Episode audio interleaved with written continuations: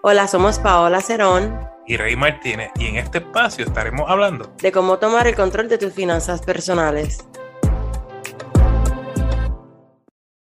Esto es Finanzas al Día. Yo soy Rey Martínez, coach financiero, y estamos aquí para hablar de todo lo relacionado a dinero. El episodio de hoy es traído a ustedes por Barbería Stylos, comprometido con la belleza y la salud de nuestro amigo Javier. Lo consigue en Bayamón. Para más información, pasa por su Instagram, Barbería Stylos, y la última I de Y. Señores, queremos excusar a Paola Cerrón. Ella tuvo una situación que tuvo que salir a última hora para atender una situación de su hijo perruno. Así que ella está ahora con el veterinario y ya la semana que viene va a estar con nosotros, no se preocupen. Además, queremos agradecer a nuestros Patreons, Marisela, Juliet, Rosy y José Luis. Si tú también quieres apoyar la finanza al día con Paola y Rey, lo puedes hacer visitando la página patreon.com Finanza al Día con Paola y Rey. Bueno, ahora sí. Pues el tema de hoy queremos hablar de cómo comprar casa. Y, y queremos tocar este tema porque hay varias personas que tienen duda del proceso completo para uno poder comprar casa. Y vamos a basarnos en lo, en lo siguiente, ¿verdad? Vamos a basarnos que la persona va a aspirar a un préstamo convencional ya que este es del préstamo que lleva más pasos que, lo, que los otros préstamos. Así que si entiende los pasos para pedir un préstamo convencional, pues los otros, los, otros tipos de préstamos, como son FHA y rural, pues son más sencillos de, de comprender. So, vamos allá. Antes de comprar casa, lo primero que tú tienes que hacer es ver cuánta deuda tú tienes. Y cuando hablamos de deuda, no estamos hablando del pago de agua, del pago de luz. Estamos hablando tarjeta de crédito, préstamo personal, esa mueblería que es 0% de interés. Eh, es ese tipo de, pago, ¿no? Mensual. Esa, eh, lo que estás pagando mensual lo vas a dividir entre tus ingresos mensuales. Entonces, lo importante es que esa división te dé menos del 30%. ¿Por qué? Porque si es menos del 30%, la posibilidad de que te aprueben una casa es mayor. Si es más del 30%, es posible que te aprueben una casa, pero la tasa de interés que te van a aprobar va a ser sumamente alta. Yo personalmente prefiero que no tengas deuda a la hora de comprar casa pero las situaciones dos son distintas y de nuevo, cada cual, ¿verdad? Maneja sus finanzas personales como mejor entienda. Luego, tan pronto decía, ya estoy por lejos del 30%, ideal tengo cero, voy para el paso 2. El paso 2, y es lo que recomendamos, es que antes de comprar casa, tenga un fondo de emergencia.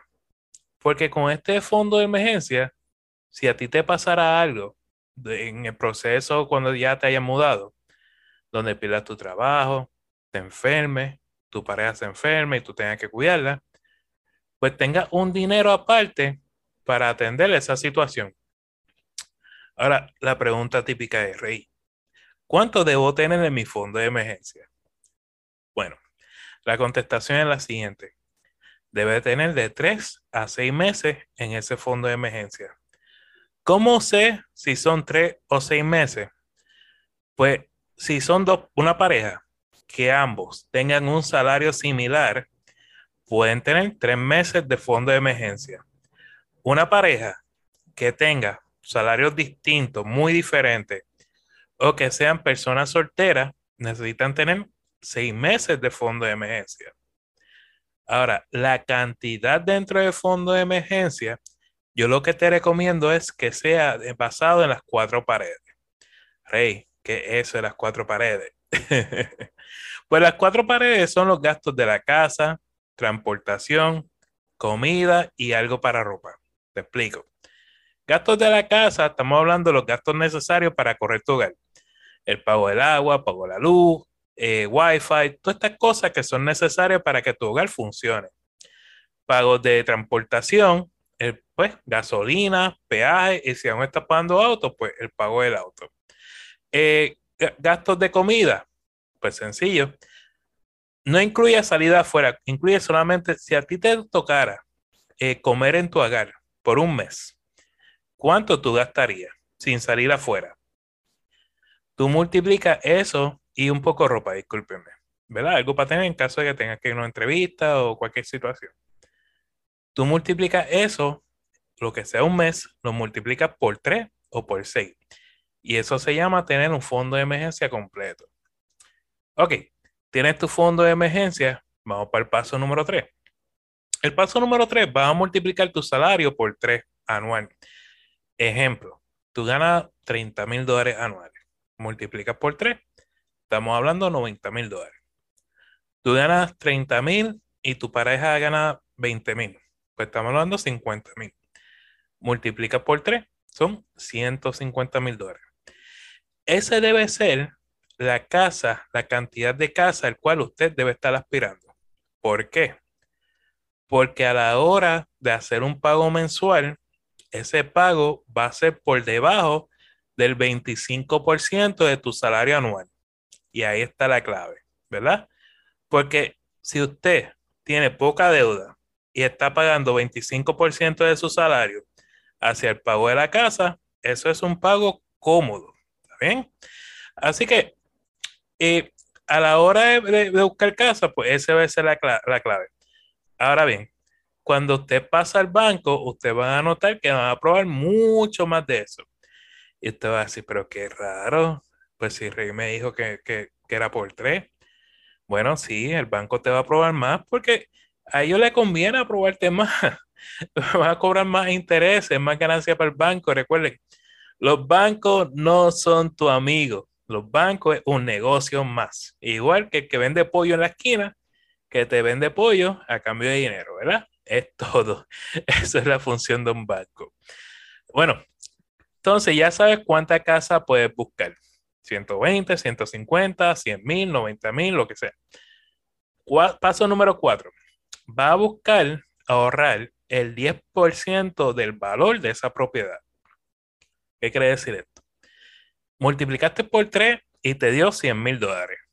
Pues tú vas a buscar el 10%, ahorrarlo para el pronto de la casa. Estamos hablando, si son 100 mil dólares, 10 mil dólares. Si son 120 mil dólares, 12 mil dólares. Y eso sería el paso número 4. Obviamente, en ese paso va a tardar un poco, lo sé, pero es importante que tenga este dinero disponible, ¿verdad? A la hora de buscar casa. Paso número 5, vamos a precualificarnos. Va a buscar tres bancos o cooperativas y te va a precualificar. Ojo, si tú entras a un banco o una cooperativa y te piden eh, tu seguro social para ver eh, tu reporte de crédito, usted le va a extender la mano, le va a dar las gracias, se va a levantar y se va a ir.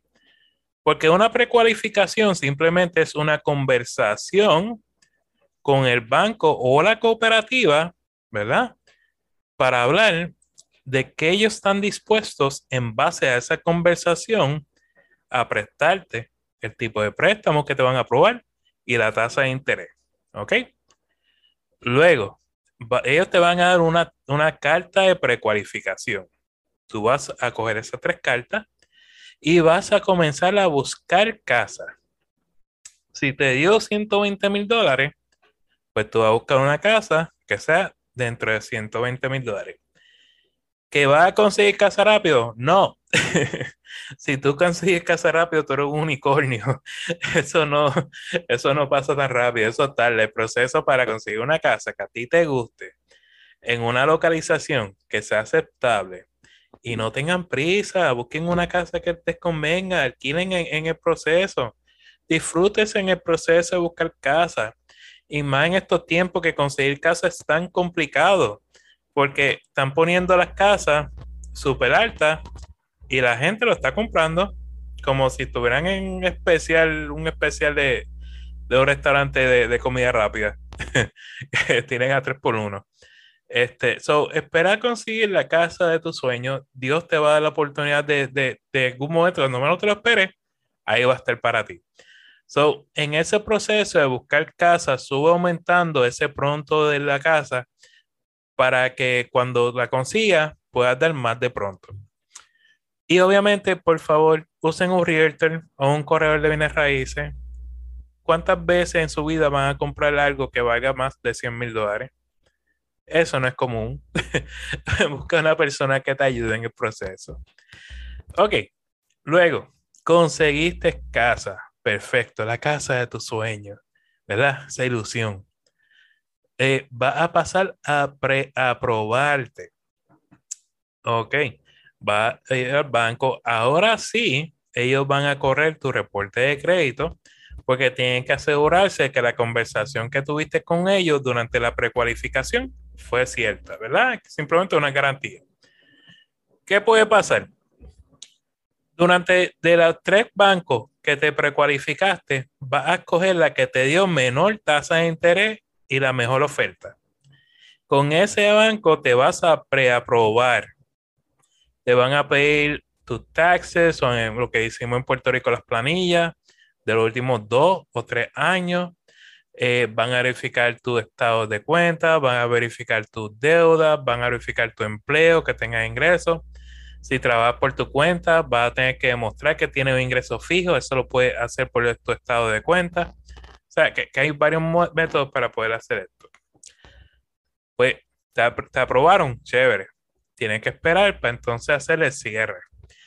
Al ir a cerrar la casa, acuérdate que van a haber lo que se llaman los gastos de cierre entre la preaprobación y al cerrar la casa, eso no es rápido. Pueden pasar seis meses y más con estos tiempos, con esta, todo esto que está pasando en el ambiente. Para los gastos de cierre, te van a pedir de 1 a 2, incluso hasta un 3% del valor de la casa para, para cerrar. Si la casa vale 100 mil dólares, te van a decir, mira, tráete 3 mil dólares para cerrar. Eso no te lo dicen hasta una semana antes. Así que ah, ten ese dinero a la mano para poder cerrar. Y señor, esa es la forma completa para uno poder comprar casa. Espero que lo anotes todo y que la casa de tus sueños se haga una realidad. ¿Cómo está mi gente maravillosa el día de hoy? Espero que se encuentren muy pero muy bien. Hoy vamos a hablar sobre la importancia que tiene monitorear tu crédito. Revisar tu crédito por lo menos una vez al mes es fundamental, especialmente si planeas solicitar un préstamo nuevo. Sin embargo, el monitoreo no solamente sirve cuando vas a solicitar un préstamo, sino también cuando quieres protegerte del robo de identidad. El monitoreo te avisa inmediatamente cualquier cambio crítico que pueda ocurrir. Entonces voy a comenzar a darte las tres razones más importantes por las que hoy mismo debes comenzar a monitorear tu crédito. La razón número uno, estar atento a cualquier cambio en tu crédito. La razón número dos, te permite saber quién está investigando tu crédito. Y la razón número tres es que te protege contra el robo de identidad.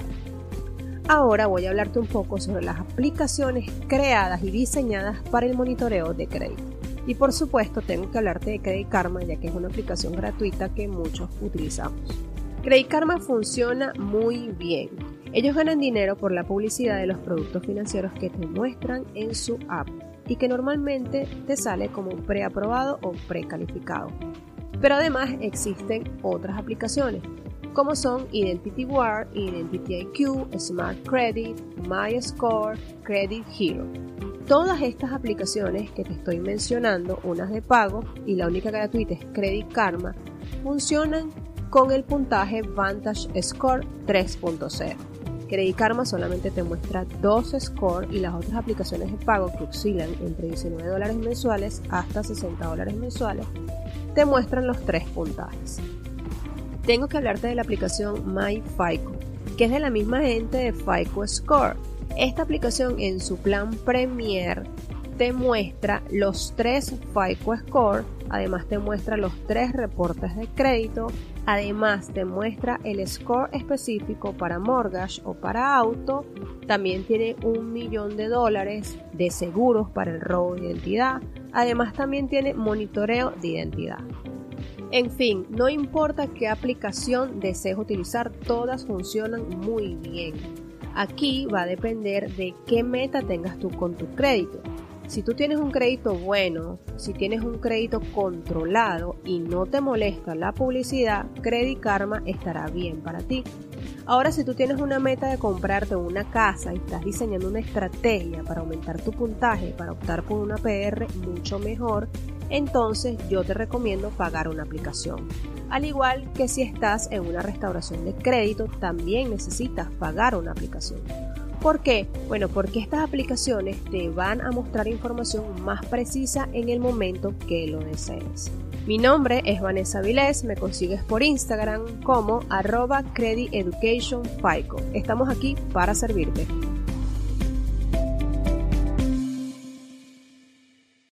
Cada podcast estaremos contestando al menos tres preguntas que nos llegan tanto por el podcast o por las redes sociales.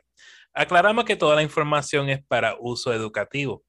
Siempre consulten con un asesor financiero o con una entidad bancaria antes de tomar cualquier decisión financiera. Vamos con las preguntas. Me toca a mí solo las tres. Ay, Dios mío. Carlos dice, trabajo 40 horas semanales con el mínimo federal. ¿Cuál es el proceso para comprar casa? Excelente pregunta, Carlos.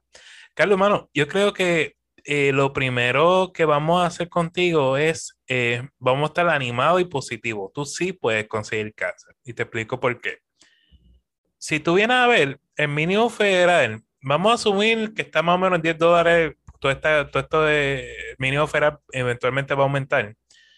Para hacer matemáticas sencillas, eh, son 40 por 10, 400. Y ponle por 4, estamos hablando 1.600 y por 12, algunos 20 mil dólares más o menos. Si sigue lo que estaba hablando ahorita, al principio de este podcast, estamos hablando de algunos, qué sé yo, 20 mil dólares anuales, multiplica por 3, 60 mil y tú digas, diantre, rey, pero es que 60 mil dólares a mí no me da. Imagínate, ¿quién consigue una casa con 60 mil dólares? Y, y la contestación es esta. Carlos, mira, cuando hablamos de hacer ese cálculo, yo me baso en que está aspirando a un préstamo convencional a tasa fija por 15 años. Pero ¿qué pasa si extendemos ese plazo de pago a 30 años? Entonces, el pago mensual de la casa te va a disminuir.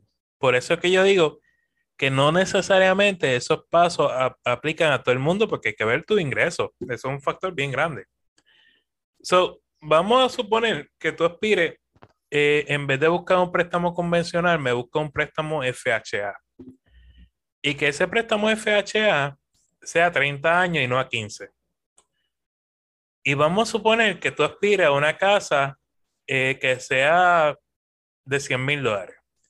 Una casa de 100 mil dólares con una tasa de interés razonable, estamos hablando de unos 450 dólares mensuales con 450 dólares mensuales eh, y un ingreso de salario mínimo sin deuda, eso debe ser un pago cómodo para ti. Así que en tu caso, eh, yo te recomendaría que evalúe. Obviamente, siéntate con un corredor de bienes raíces, con el banco, para ver tu mejor opción, pero así de pronto hablando, yo creo que un préstamo FHA a 30 años, eh, si es que es tu primera casa, ¿verdad? Y si no un préstamo rural a 30 años, tasa fija, debe ser eh, una de tus mejores opciones a la hora de comprar casa. Y otra cosa, Carlos, si tú tienes pareja, considera el ingreso de tu pareja, porque de pronto estamos basándonos en tu ingreso.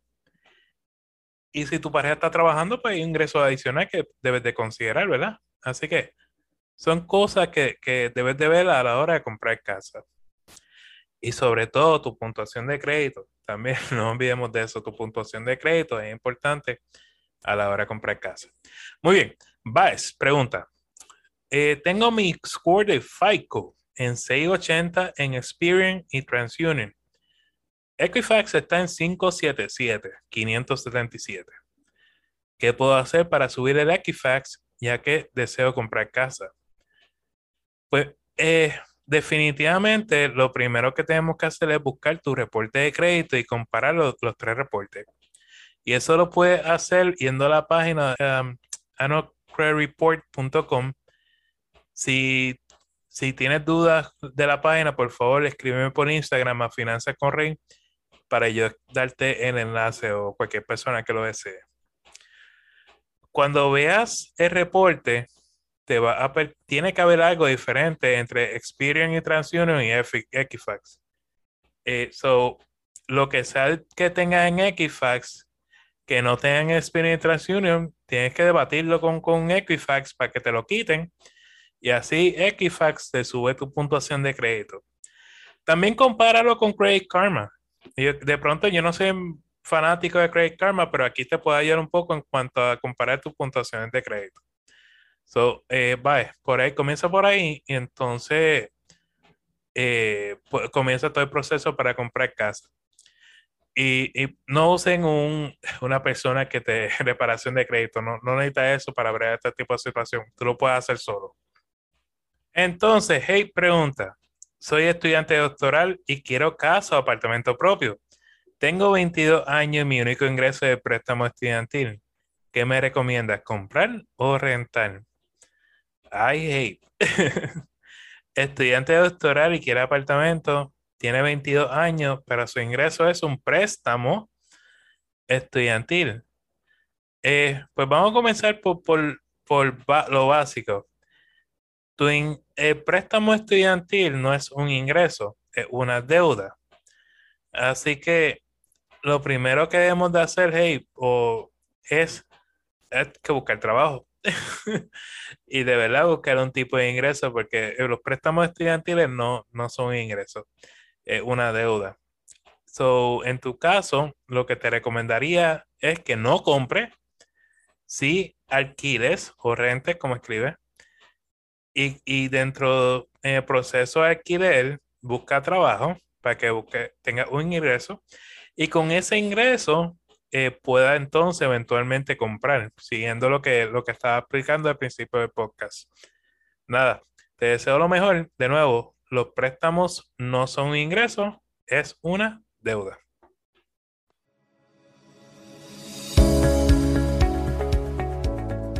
¿Estás buscando asistencia personal en el tema de las finanzas? Tanto Rey como yo ofrecemos servicios de coaching. Para contratarme me pueden conseguir en Wise Money Girl en Instagram y a Rey lo pueden conseguir en su página web Finanzas con Rey. Muchos de nosotros no estamos viviendo nuestros sueños porque tememos vivir nuestros miedos. Les Brown. Señores, queremos agradecerte por el tiempo que nos has regalado porque sin ti, Wise Money Girl o Finanzas con Rey no existirían. Si te agrada este contenido, te invitamos a darnos cinco estrellas en el podcast y dejarnos un comentario para seguir creciendo en esta comunidad. A Paola la consigues bajo Wise Money Girl en Instagram y Facebook y Finanzas con Rey en las diferentes plataformas sociales, también en la página finanzasconrey.com. Señores, recuerden, vivan como nadie para que luego puedan vivir como nadie y sobre todo sueñen en HD. You got this.